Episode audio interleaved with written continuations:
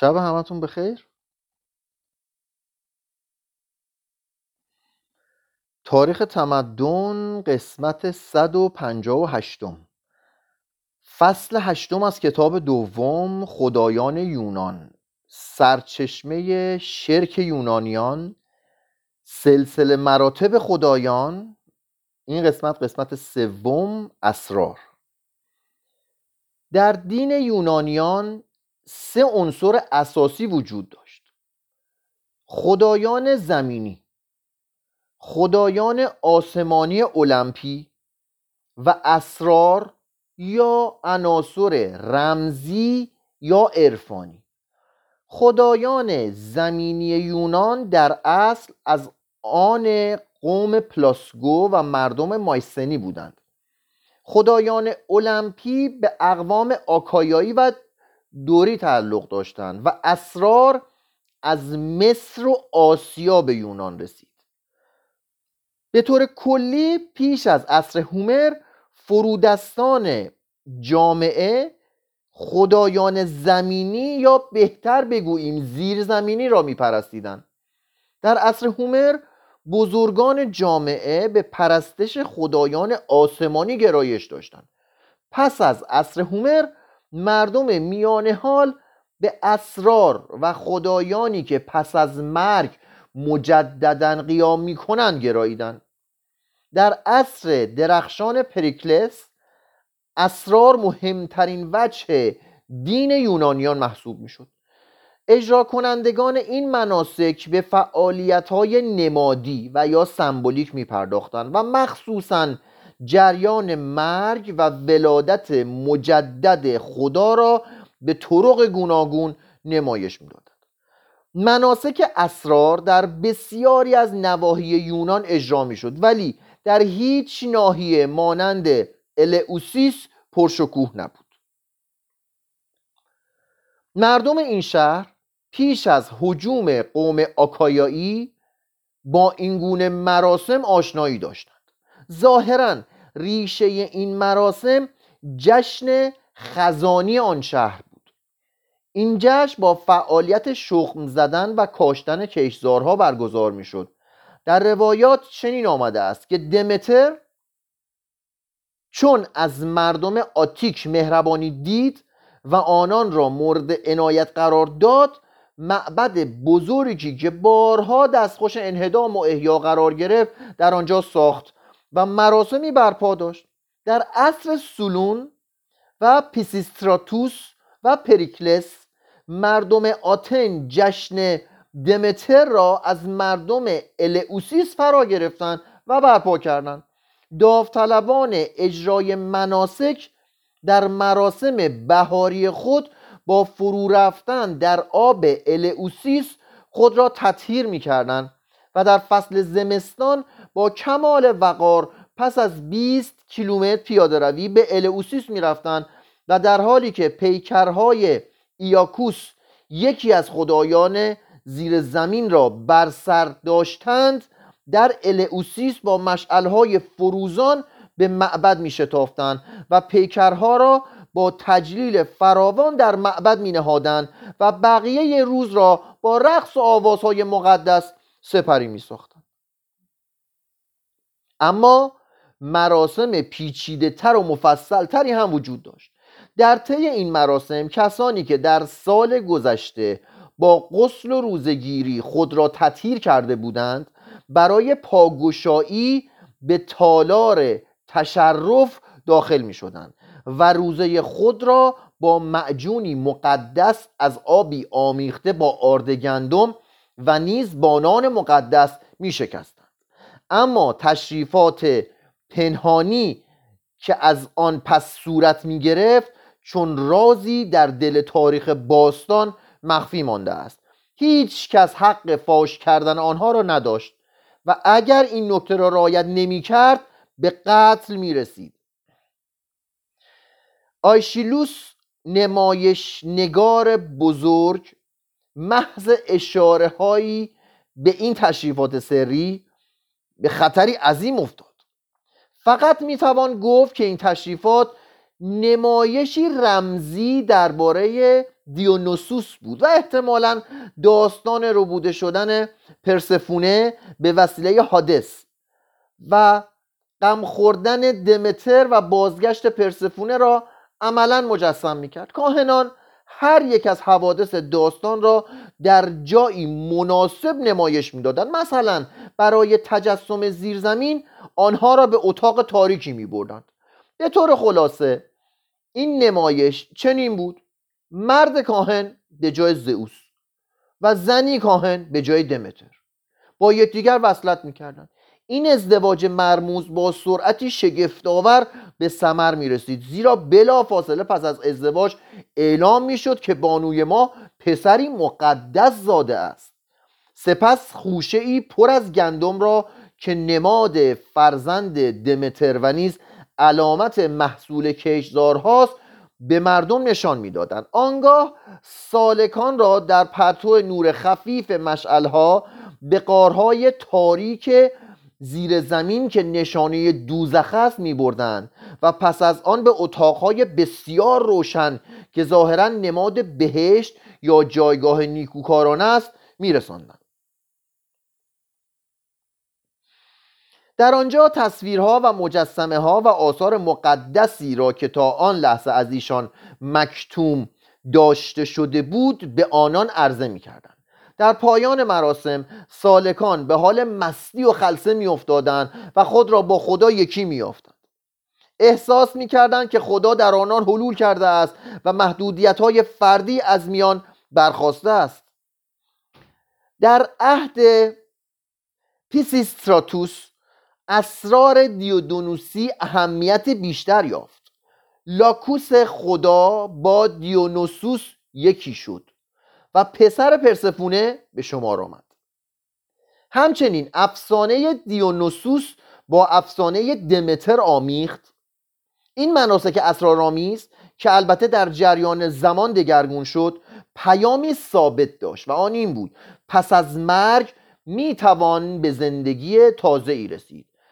بر کنار از زندگی پرنکبت روی زمین و زندگی شبهوار زیر زمین، این پیام تسلی بخش در اسکندریه با معتقدات کهن مصری آمیخت و به هنگام خود به مسیحیت انتقال یافت و اروپا را فرا گرفت.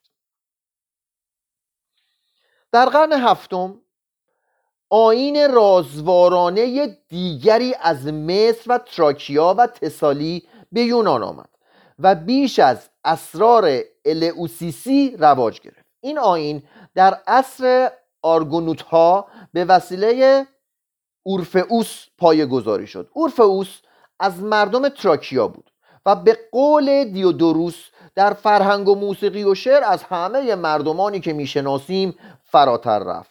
اطلاعات ما درباره اورفئوس هر چند که از اساطیر به دست آمده است باز کمابیش میرساند که چنین شخصی وجود داشته است.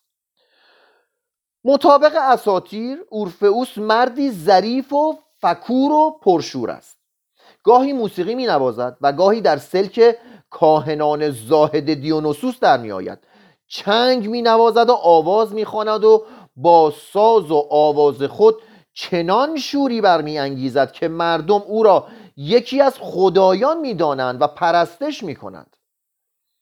درندگان صحرا از شنیدن آواز او سبوعیت خود را از دست میدهند و صخره‌ها و درخت‌ها از شنیدن نوای چنگ او از جای خود میجنبند و در پی او به راه میافتند. با اوریدیس زیبا زناشویی میکند. و پس از مرگ نابهنگام همسر خویش از اندوه سر به جنون میرسد و در جستجوی او به عالم زیرزمینی اموات می رود. در آنجا پرسفونه را مجذوب می کند. پس پرسفونه به او اجازه می دهد که اوریدیس عزیزش را با خود ببرد، بدین شرط که در حین بازگشت و پیش از رسیدن به سطح زمین بدو نظر نیفکند. اما اورفئوس که شکیبایی ندارد، از بیم آنکه مبادا اوریدیس به دنبال او نیاید، هنگامی که به آخرین حائل بین خود و سطح زمین میرسد سر میگرداند تا دلدار را ببیند. بر اثر نگاه او اوریدیس به عالم اموات عودت میکند و او را تنها میگذارد. زنان تراکیا چون از اورفئوس روی خوشی نمیبینند، کینه او را به دل میگیرند و در جشن دیونوسوس او را مسله میکنند. زئوس یعنی تیکه تیکش میکنند. زئوس برای آنکه کفاره گناه زنان را داده باشد، چنگ اورفئوس را به عنوان یکی از منظومه های آسمان در فضا استقرار میبخشد، اما مردم سر او را که هنوز مترنم است در غاری در لسبوس به خاک میسپارند. گویند که این غار بعدها محل نزول وحی می شود و کانون بلبلانی که شیرینتر و لطیفتر از همه بلبلان جهان نغمه سرایی می کنند. سرودهای مقدس فراوانی به اورفئوس نسبت می دهند و دور نیست که این سخن درست باشد. از روایات متواتر یونانی برمی آید که به دستور هیپارکوس دانشمندی به نام اونوماکریتوس حدود سال 520 این سرودها را تنظیم کرد، همچنان که منظومه های هومر در یک قرن پیش از آن تدوین شد. این سرودها در قرن ششم یا پیش از آن رنگی قدسی یافتند و آیین رازوارانه ای را که بسته به شعایر دیونوسوس ولی از لحاظ محتوا و شعایر و تأثیر اخلاقی بسی برتر و عالی‌تر از آن بود بنیان نهادند. این آیین اصولاً بر نمایش‌های آلام یا رنج‌ها، مرگ و رستاخیز، دیونوسوس، زاگرئوس و نیز رستاخیز همگی افراد آدمی و پاداش و کیفر آن جهانی تکیه داشت. چون انسان از نسل تیتان هاست و تیتان ها دیونوسوس را کشته اند، پس همه آدمیان در ذات خود عنصری از شر دارند و به قول مسیحیان همه آلوده گناه نخستین می باشند، ولی در عین حال انسان بهره از خدا دارد، زیرا اجداد انسان یعنی تیتان ها دیونوسوس خدا را خورده اند. پیروان اورفئوس در جشنی گاوی را به نشانه دیونوسوس میکشند و گوشت او را خام خام میخورند تا از وجود خدا بهره بیابند. دیشب خوندیم. مطابق الهیات اورفئوسی که سخت به الهیات مصریان قدیم میماند، روح پس از مرگ به جهان زیرین میرود تا مورد داوری و مکافات قرار گیرد. کاهنان در مراسم دینی اورفئوس مؤمنان را برای حضور در مجلس داوری آماده می کنند. در این داوری روحی که گناهکار شناخته شود به سختی به کیفر می رسد و به قولی به عذاب جاویدان یعنی دوزخ گرفتار می آید.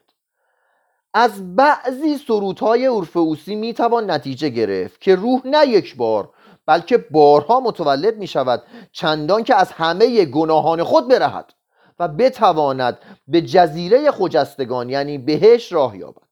بنابر بخشی دیگر از تعالیم اورفئوسی، اگر کسی قبل از مرگ کفاره گناهان خود را بدهد یا پس از مرگ او دوستانش گناهان او را بخرند، کیفر او در زیر زمین پایان میپذیرد. این حرف آشناسا. مفهوم خرید گناه که لوتر را سخت متنفر کرد مورد انتقاد شدید افلاطون هم قرار گرفت. افلاطون گفته است مدعیان فریبکار پیامبری در خانه ثروتمندان را میکوبند و به آنان تلقین میکنند که گناهان ایشان و پدرانشان با قربانیات طلسم بخشوده میشود. پس توده‌ای بزرگ از کتاب‌های موسایوس و اورفئوس بیرون می‌آورند و مطابق آنها مراسمی برپا می‌دارند و نه تنها افراد بلکه تمام شهرها را قانع می‌کنند که مردگان و زندگان را می توانند با دادن کفاره و قربانی آمرزیده کنند. اینان چنین تشریفاتی را اسرار می نامند و ادعا می کنند که اینها سبب خلاصی مردم از رنجهای دوزخ است و اگر از آنها غفلت ورزیم عذابی سخت به ما روی خواهد آورد.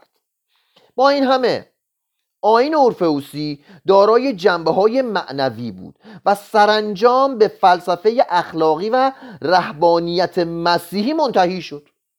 بر اثر این آیین خدایان شهوی و سفاک المپی به تدریج رو به زوال نهادند، عیناً مانند زوال دستگاه خدایی یهوه در برابر شخصیت عیسی مسیح.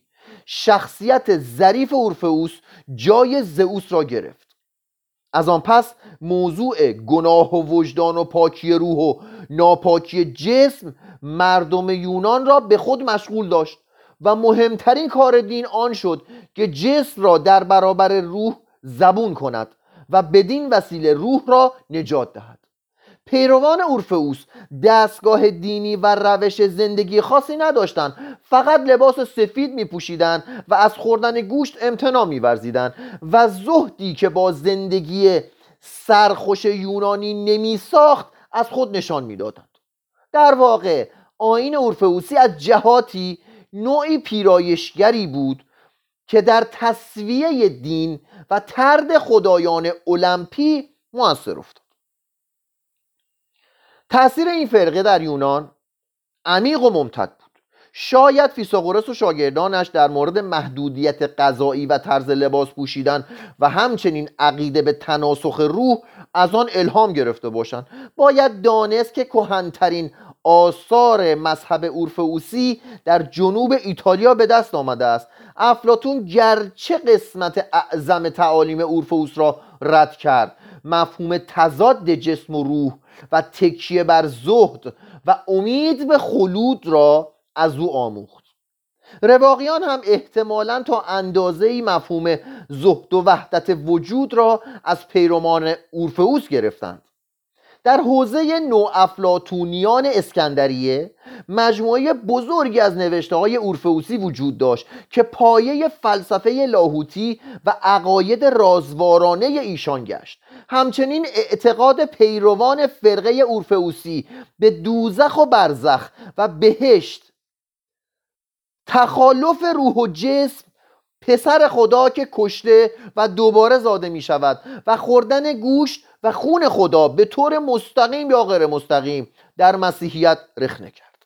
از این رو هنوز مفاهیم و مراسم بنیادی مذهب اورفئوسی در زندگی ما برای خود جایی دارد.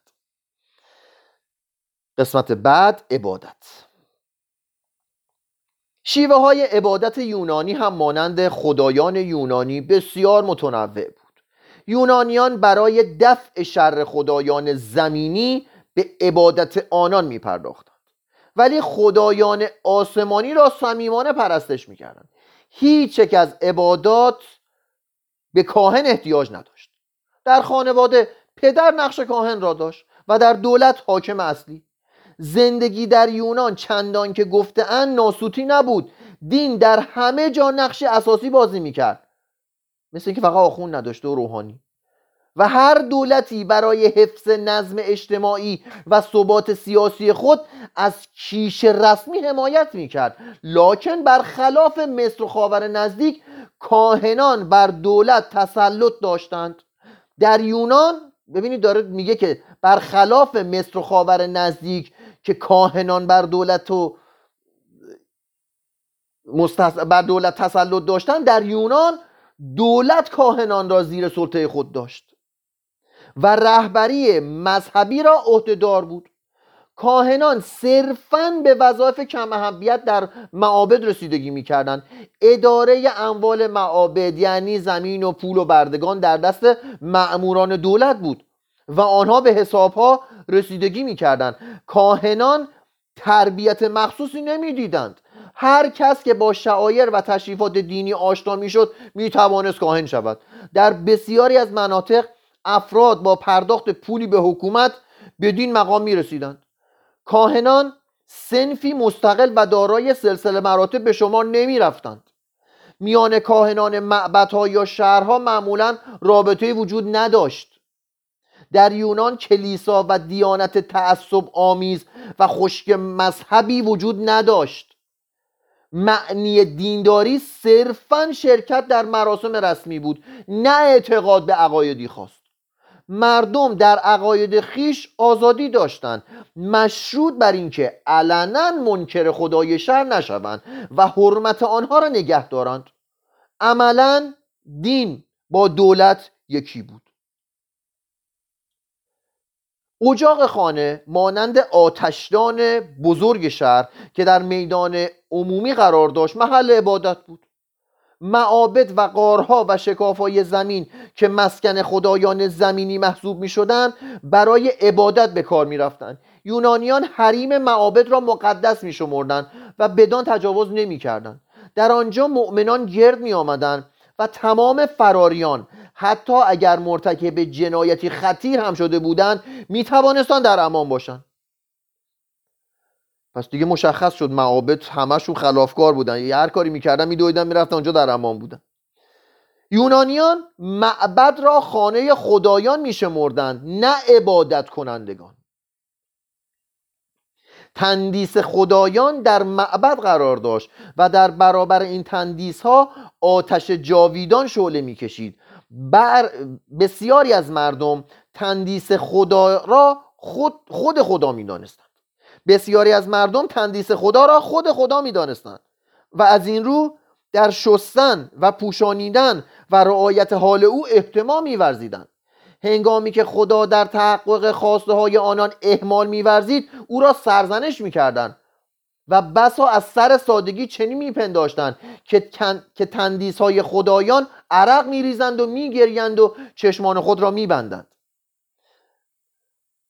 کاهنان این عرق کردن و گریستن رو که دیگه میدونید دیگه، به هر صورت تو غار شبنم میزنه، نم داره، رطوبت داره، حس میکردم مثلا عرق کرده. الان مجسمه اونجا خب شبنم میشنه، رطوبت داشت، عرق نمیکرد که. کاهنان تاریخ و شرح اعیاد خدای اصلی معبد و سوابق خدا و حوادث مهم شهر را ثبت میکردن. این کار معبد و اولین شکل تاریخ نگاری در یونان شد. مراسم شامل راه اندازی دسته، سرود، قربانی، دعا و گاهی غذای مقدس بود. گاهی جادوگران یا بازیگران نمایشی میدادند. عناصر اصلی مراسم دینی متعلق به گذشته های دور بود. سرودها و دعاها همه در کتابی مقدس ثبت شده بود و خانواده ها و حکومت ها در نگهداری و رعایت آن کتاب میکوشیدند و هر گونه تغییر در مطالب آن را ناپسند و مایه خشم خدایان میدانستند. پس زبان دینی از زبان زنده دور شد. به مرور زمان مردم معنی کلماتی را که به زبان می آوردند نمی فهمیدند. چرا؟ چون اون کلماتی که تو کتاب دعا بود تغییر نباید میکرد، ولی به مرور طی صده ها و هزاره ها لحنا عوض میشه، کلمات جابجا میشن، تغییر میکنن. تو کتاب اول خوندیم. خب بعد از یه مدتی این دوتا با هم کاملا فرق داره و متوجه نمیشه چه دعایی میخونه. ولی جذبه کلمات کهنه نیازی به فهمیدن نداشت. اکثرا مردم حتی علت و حکمت بسیاری از مراسم دینی را فراموش کردند و کاهنان برای تشریح و تفهیم آن مراسم اساطیر جدیدی ابداع می‌کردند.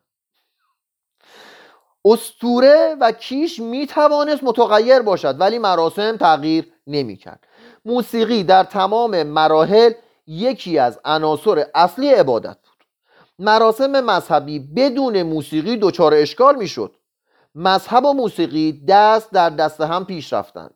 شعر نیست که بعداً به وسیله آرکیلوکوس و آناکرئون و ساپفو و دیگران تعالی یافت از معابد برخاست. مؤمنان در جریان عبادت خود را به مذبح که در جلوی معبد قرار داشت می‌رساندند و به وسیله قربانی و دعا از خشمه خدا ایمنی می‌یافتند و او را به یاری می‌طلبیدند. هر چیز نفیس، مثلا مجسمه و تصویر و ظرف و میز و جامه و سلاح را به خدایان تقدیم می‌کردند. اگر خدایان از این هدایا بهره‌ای نمی‌بردند، کاهنان از آنها سود می‌جستند. لشکریان قسمتی از غنایم خود را به آستان خدایان عرضه می‌داشتند، چنانکه زینوفنس چون با ارتش 10,000 نفری خود به یونان بازگشت چنین کرد. گذشته از میوه باغ‌ها و دام‌ها، افراد انسانی نیز در مواردی جز هدایا بودند، چنانکه آگاممنون دختر خود، ایفیگنیا و آکیلیس 10 تن از جوانان تروآ را به خاطر دوستش پاتروکلوس قربانی کرد. در قبرس و لئوکاس برای شادی آپولون انسانها را از صخره‌ها فرو می‌افکندند. در کایوس و تندوس با قربانی کردن انسان رضایت دیونوسوس را می‌جستند. گفتند که تمیستوکلس گروهی از اسیران ایرانی را در جنگ سالامیس قربانی کرد. اسپارتیان در عید آرتمیس در حضور مردم جوانان را تازیانه می‌زدند، چندان که برخی از آنان می‌مردند. در آرکادیا تا قرن دوم میلانی به زئوس قربانی انسان تقدیمی داشتند. هنگام شیوع بیماری‌های خطرناک در ماسالیا، یکی از بینوایان شهر را جامعه متبرک می‌پوشاندند و از بیت‌المال اطعام می‌کردند، سپس او را با شاخه‌های مقدس می‌آراستند و از بالای صخره به زیر می‌انداختند، به این گمان که عمل آنان باعث بخشوده شدن گناهان شهر و دفع بیماری می شود. بر همین شیوه آتنیان در موقع خوشسالی و شیوع طاعون و امراض دیگر یک یا چند نفر از افراد بشر را به قربانگاه می بردند. این رویداد هر ساله در جشنواره تارگیلیا تکرار می شد. کسانی که در آتن قربانی می شدن فارماکوی، یعنی جادوگران، نام داشتند. این کلمه به مرور ایام تغییر معنی داد و بر طلسم یا داروی شفا بخش اطلاق شد. قربانی انسان در گذشته های دور واقعا صورت می گرفت، ولی بعداً جنبه ظاهر یا نمایش پیدا کرد. با گذشت زمان موضوع قربانی کردن بشر محدودتر شد و تنها مجرمان محکوم به اعدام را پس از آنکه با شراب فراوان مست می شدن قربانی می کردن. بعدن حیوانات جای انسان را گرفتند. پلوپیداس سردار بئوسی در شب قبل از جنگ لئوکترا 371 قبل از میلاد به خواب دید که اگر انسانی را قربانی کند پیروز می شود. اما برخی از مشاورانش اعتراض کردند و گفتند این رفتار وحشیانه و ناپسند نمیتواند مورد رضایت موجودات آسمانی قرار گیرد. یعنی حتی 371 سال قبل از میلاد هم یک سری آدم میفهمیدند، ولی الان هنوز یه سری نمیفهمند. فرمانروای زمین پدر خدایان و همه خلق است و با ستمکاران کاری ندارد. اعتقاد به خدایان و نیروهایی که از کشتن و قربانی کردن آدمیان شاد میشوند از بیخردی است. این تیکه رو میخوام دوباره بخونم.